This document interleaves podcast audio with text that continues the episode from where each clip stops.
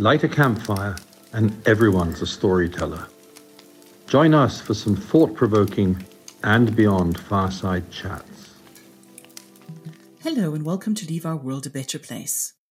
My name is Kasha, and today I'm chatting to Murray Weekly, Regional Executive Chef for & Beyond Botswana. Murray trained at the Institute of Culinary Arts in Stellenbosch, South Africa, where he developed the ability to combine classical French techniques with local food cultures, creating playful twists on traditional dishes and ingredients. He believes that every meal should be a celebration of sustainable, locally inspired, wholesome food. Murray will be telling us about & Beyond's food philosophy, including an increasing move towards lighter plant based menus. He will also describe how & Beyond lodges source their food supplies and cater for special dietary requests, such as a vegan or vegetarian diet.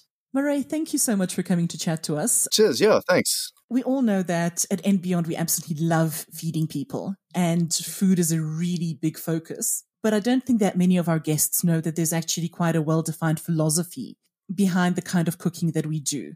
Could you describe some of the thinking behind the kind of food that's served at & Beyond lodges in general and the lodges in Botswana where you are based in particular? Yeah, for sure. Here with & Beyond, the uh, the food ethos that we, we try and portray is, you know, our, our food is a celebration of regionally inspired, sustainable, wholesome food. That's the ethos that throughout our lodges we, we always try and sort of aim for obviously each lodge has its own particular identity when it comes to food. Uh, but but the whole idea behind the food here in Botswana is that every meal, you know, whether it's a set meal, a bush experience, uh, snacks on game drive, you know, or even just your your canapes at the bar, every meal should be an experience. It, it, it should be that wow moment.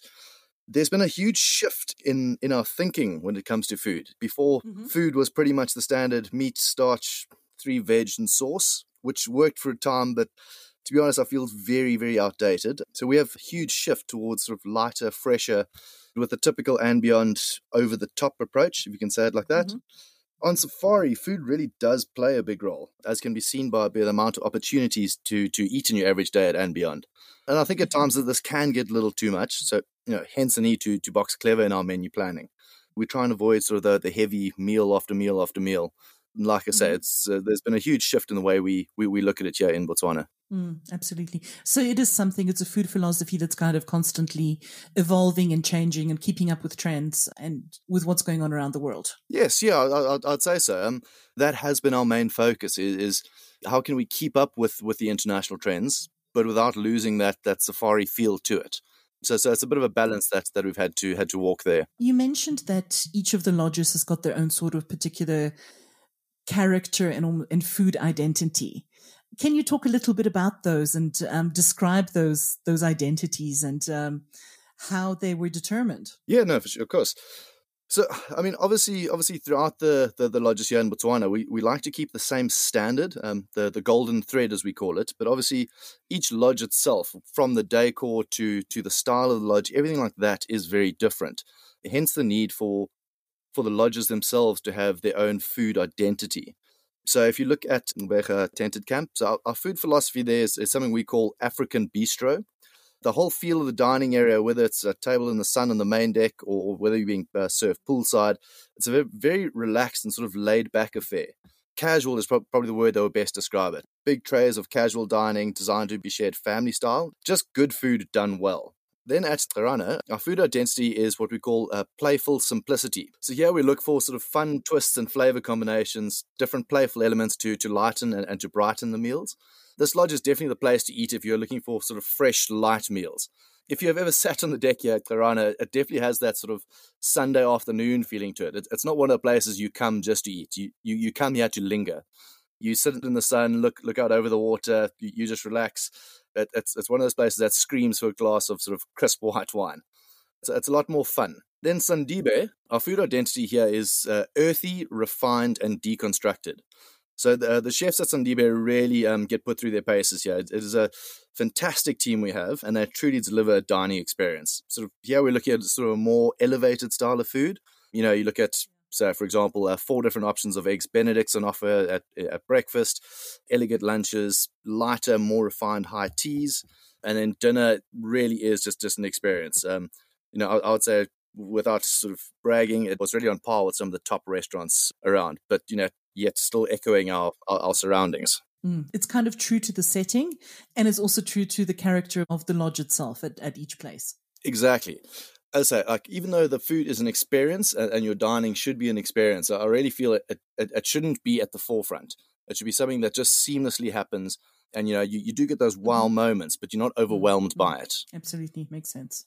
As regional executive chef for Botswana, I know that you work a lot with the food identity, with the menu at the lodges. Can you talk a little bit about the kind of functions that you fulfill at the lodges in terms of setting menus, testing, training the lodge chefs and the kitchen teams, just in general, your role? So yeah, obviously I, I, do quite a bit of traveling. I, I, sort of bounce between the lodges, setting menus, sort of coming up with, with concepts that, that we need to implement. Obviously now with uh, with COVID going, all, all, the new protocols that the kitchen has to be running. So, so it's basically that sort of stuff that I, that I do on my day to day. Yet I still very much work on the line with the chefs. That's why I became a chef in the beginning. I've, I've tried to stick to that. Sort of my main focus is actually spending time with the chefs in the kitchen you know, obviously training happens on a on a day to day basis. Um, for me, working working in a foreign country, being being South African myself, I really do feel the need to give back, and this is done through the training and the upskilling of, of the chefs that I work with. Training is probably one of the biggest parts of my position at the moment. But you know, obviously, there's a lot of mm-hmm. formal training that happens, like I said, with new menus and concepts being introduced. Uh, but it really is so much more than that. Literally, it's day to day whilst working online. Uh, and this this really is evident with the chefs that we have at the moment. Um, they really have over the last I've been here sort of four years. No, over the last four years, the chefs have grown leaps and bounds. To talk a little bit about the training, over the past year, when when the lodges were closed, now we ran a training program where every single chef in and beyond Botswana came to Sandibe, and we did a pretty intensive six week training course. So I got four or five chefs in at a time, and, and we just just rotated through. Six weeks, each of them were there. We focused on on hard skills, but I really try to make the course a little bit deeper. Not just how to make X or Y, but but why are we doing it? How does food react to certain things? Uh, like I said, try to try to get it deeper and, and, get the chefs to to have a deeper understanding of, of why they're doing things and, and how food works at at that sort of level, more than just this is a recipe, can you execute it? We also have the Star in Training program, which we run, whereby we take uh, candidates from, from the communities around the concessions um, and we get them into our lodges to, to do an internship. And the goal here is to give candidates some, some job experience as, as, and as well as to, to expose them to the industry. Out of the, the eight candidates we've had in the kitchen, six of them have actually found permanent employment with and beyond. And I, and I, think we're all extremely proud of that. Mm. Yeah. And just in terms of the chefs that you do work with, they're local Botswana chefs. What kind of backgrounds do they come from? Do they have a lot of formal training or is it something that they've picked up on the job mainly? All my chefs are local Botswana, but very few of them have extensive formal training. I, I think um, most of them have done sort of a, a six month uh, tertiary course, certificate level course, if you call it that. But very little of them have have actual formal training or, or things like that. So it has been on the job training. All right, getting back to the topic of of you know the food itself.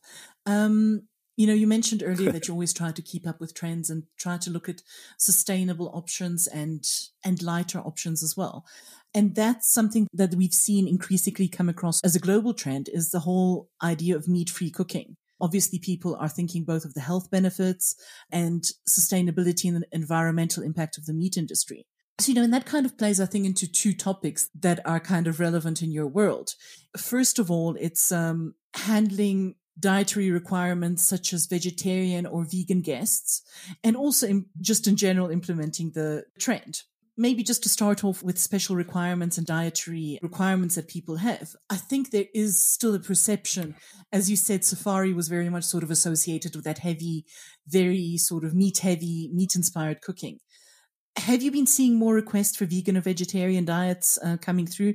And how do you cater for them? So we definitely have seen an increase in, in vegan, vegetarian, you know, whether it be wheat free, whether it be dairy free just as dietary requirements in general, we really have seen a big increase in it. And you know, how we go about it, all our menus, we always have those options available. And, and how I've designed the menus is that when we do have, mm-hmm. say, a, a, vegan coming into camp, we always have a few different options for them on the menu. So what we'll do is I would have alternatives. So, so I'd, I'd set, set out a menu as as it is for just your normal, whether it be a red meat, a white meat, or, or your normal vegetarian dish. But I, mm-hmm. I, have set up mm-hmm. alternatives that if we do have a vegan in camp, those dishes can be altered and tweaked in such a way that then a vegan guest would have all three options. It's more than just taking off the meat. So we'd take off the meat and replace it with something else, and then we would adjust the sides that go with it to to complement the, the main element on that plate. But yeah, uh, dietary requirements and preferences and and particularly allergies um, are really really a, a big focus for us at the lodge. You know, we like to offer the guests a, a full dining experience, no, no, matter what their particular uh, restrictions are. Mm-hmm. Like I say, we, have designed the menus in such a way that it, it, works no matter what restrictions you have. But like you said, with with the assumption of sort of meat heavy dishes, I think I think to date most safari lodges you visit, mm-hmm. the assumption of heavy meat based cuisine is still pretty accurate, and I don't really understand why. With the world of food being an ever changing thing, I, I, don't understand why some lodges are still stuck in the old style. Um, that our and beyond lodges here in Botswana uh, with the move to to lighten and brighten mm-hmm. our food, we've moved away from this, and it really is uh, re- reducing the amount of meat being served without leaving you know the most diehard carnivores wanting. The vast majority of our guests are, are coming from countries that are at the forefront of, of this food movement. Um, so why why would we choose to stay in the past? We really have stepped up our offering and, and kept up with the current trends, um, and, and just generally the need to mm-hmm. to produce a more more sustainable cuisine. What I have found quite quite interesting is hmm. although we have gotten a lot more sort of vegetarians, vegans coming through, I've noticed a huge, huge increase in, in the amount of sort of your meat eating guests, if you can call it that, um, that are that are opting to to go vegetarian or, or vegan meals. Obviously, not not for the entire stay, but yes. maybe once a day that they, they would have a, a vegetarian dish. Mm-hmm. There's been a big, big increase in that. So obviously, we've had to adjust and, and box clever when it comes to that. Mm, absolutely. And how do you go about creating a meal like that? You know, coming up with a plant based dish or a plant based menu that would also appeal to meat eaters? What are some of the changes that you make and um, how do you start thinking about it? I think the trick when it comes to this is to not make it sound like a vegetarian dish. Like you, you almost want to, and I'm talking about particularly getting getting your your your, your meat eaters um, interested. Is I, I found comfort food. Sort of think your white bean and herb paella or Cape Malay style vegetable curries, your, your lentil boboties, your mushroom risottos, things like that. So I found introducing those I'm getting a lot more meat eaters interested in, in, in vegetarian food. And it really sounds like a complete meal in itself. It's not like they're kind of missing that meat option out of it. No, not at all. Um, we've designed it where like we're putting in enough enough umami flavor into the food that, that actually satiates the meat craving that, that, that most most people are getting. Well, obviously there are a couple of elements that you have to think about in terms of coming up with those plant-based alternatives. That umami flavor is something that you spoke about, but it's also, you know, texture and of course nutritional value, which is I'm sure something that you look at as well. How do you balance that? And, you know, what are some of the alternatives that you use? You know, instead of meat, eggs or dairy, how do you introduce alternatives to that that cater for all of those elements? I think our main focus when when, when coming up with, with dishes that uh, that work like that is is it still a balanced diet? Is it still a balanced balanced meal? We have to try and find ways to to introduce introduce enough protein into the meal. Um, still still having having the right amount of fats in the meal. One thing I found uh, that uh, helps hugely with this is, is, the introduction of, of different grains and different nuts, seeds, um, pulses, things like like aquafaba. Trying to get pectin out of apples, trying to find alternatives that are naturally occurring in food. I've seen so many of these meat substitutions, and really, I, I don't think I don't think that's the way. I think there's a place for it. I just don't think that's the way that I want the food to go. I think f- food naturally has everything that we need. I don't think we need to disguise it to be something else. I think I, I get the concept that you're going for, and I see that people are coming up with things like you know, meat free chicken or meat free fish that's made up of a whole bunch of other elements. But I think what you're trying to say is work with those ingredients themselves and not try and masquerade and make them pretend to be something that they're not. Exactly, exactly. Some of the ingredients in sort of plant based cooking are quite specific. And I know that in Botswana, you're working with very, very remote lodges. what are the challenges of actually getting hold of those ingredients? Do you find that you struggle with that to get them into the Delta? yeah, no, um, to be honest, it, it, it is incredibly difficult. Um, there are not a lot of these alternatives which, which are available to us here. Obviously, we need to order a good few weeks in advance. We try and always keep enough stock what we need at the lodges. But as I said, knowing about these dietaries in advance always yeah. helps. The problem we are facing at the moment with all the current circumstances, what's going on around the world, our, our suppliers are not holding a huge amount of stock. Uh, so it can always be quite difficult to get these if we, if we don't have much notice. I can just imagine. Well, obviously, you know, talking about about you know plant based in general, you pro, you're doing more of it already. But if you have guests with very specific requirements, it's really crucial to know quite a bit ahead of time. Yeah, it does help us. Um, it helps us with with our planning and that.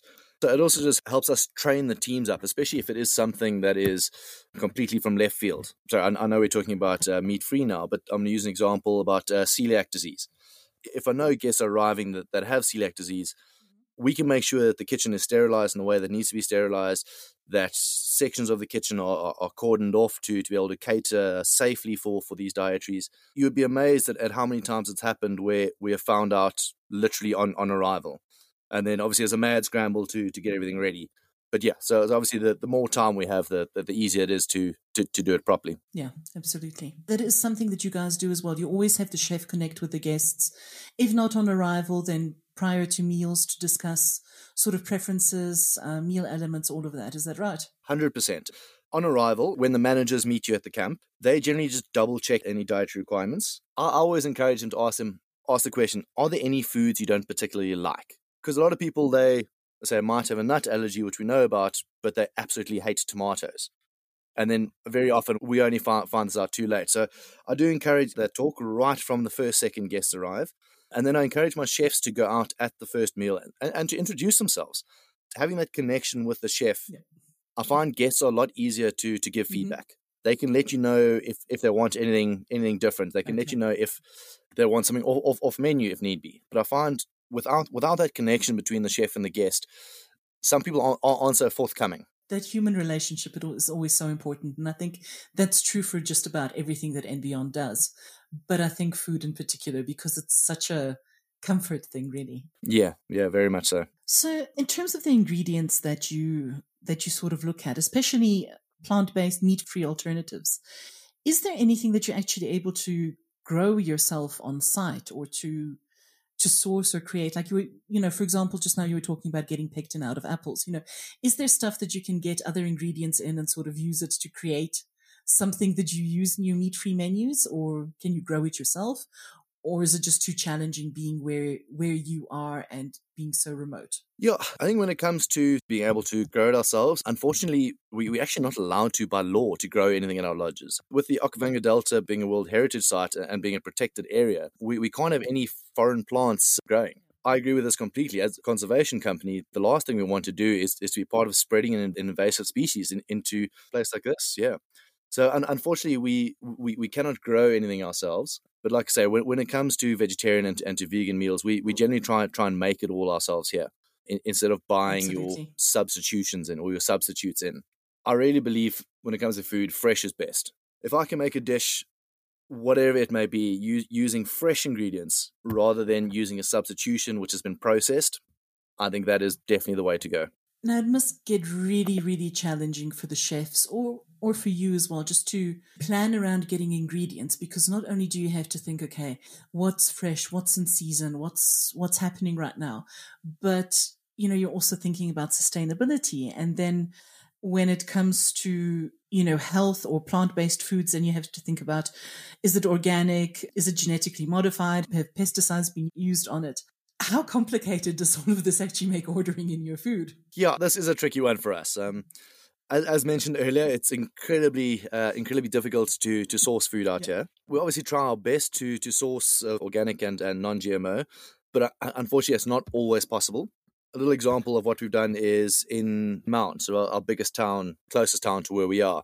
We've actually set up a few little vegetable gardens, and there we're doing sort of organic, no pesticides, things like that we're harvesting as much as we can, but obviously when we're running a full lodge, it, it, sometimes is is not enough to to cover the whole lodge. So we definitely do do try, but like I said, not not always possible. Yeah. So it's about supporting local and about about keeping it as simple as possible whenever you can, though. Hundred percent. Yeah. Now we've we've spoken a little bit about most of your chefs being local Motswana. For many people, especially guests that come to lodges like and beyond. Part of the joy of travel is really immersing themselves in that that local culture and tasting local cuisines and local specialties. How have you managed to incorporate African inspired ingredients into the lodge menus? And are there any particular African ingredients that particularly lend themselves to the, the meat free movement? Yeah, um, first, just, just want to quickly look at how we can get the local cuisine into our menus. Um, and, and this can be a little bit tricky. We really do need to find a balance here. Uh, I find that the local food in Botswana can be very, very starch heavy which is obviously what we are trying to avoid, especially sort of at, at, at, dinner times. So we've had to try and find a way to still showcase the local cuisine and culture whilst keeping up with the trends. Um, hence, part of our food ethos being locally inspired. And, th- and this actually play, plays right into yeah. our strengths. Um, we use our, our, westernized techniques when it comes to to designing our menus. So we use those techniques in, in our food preparation. Um, but by using the, the local local ingredients and, and regional dishes. So we try try and incorporate these into our more refined menus by adding elements sort of like our traditional uh, morogo or shebo or chakalaka on on a dish, but then by executing it in, in, in, a more westernized way, if that, if that makes sense. And we also try and serve, especially for those that do eat meat, things like uh, the local fish, the Okavango bream that we serve. Botswana beef is is is fantastic. It really is a great product.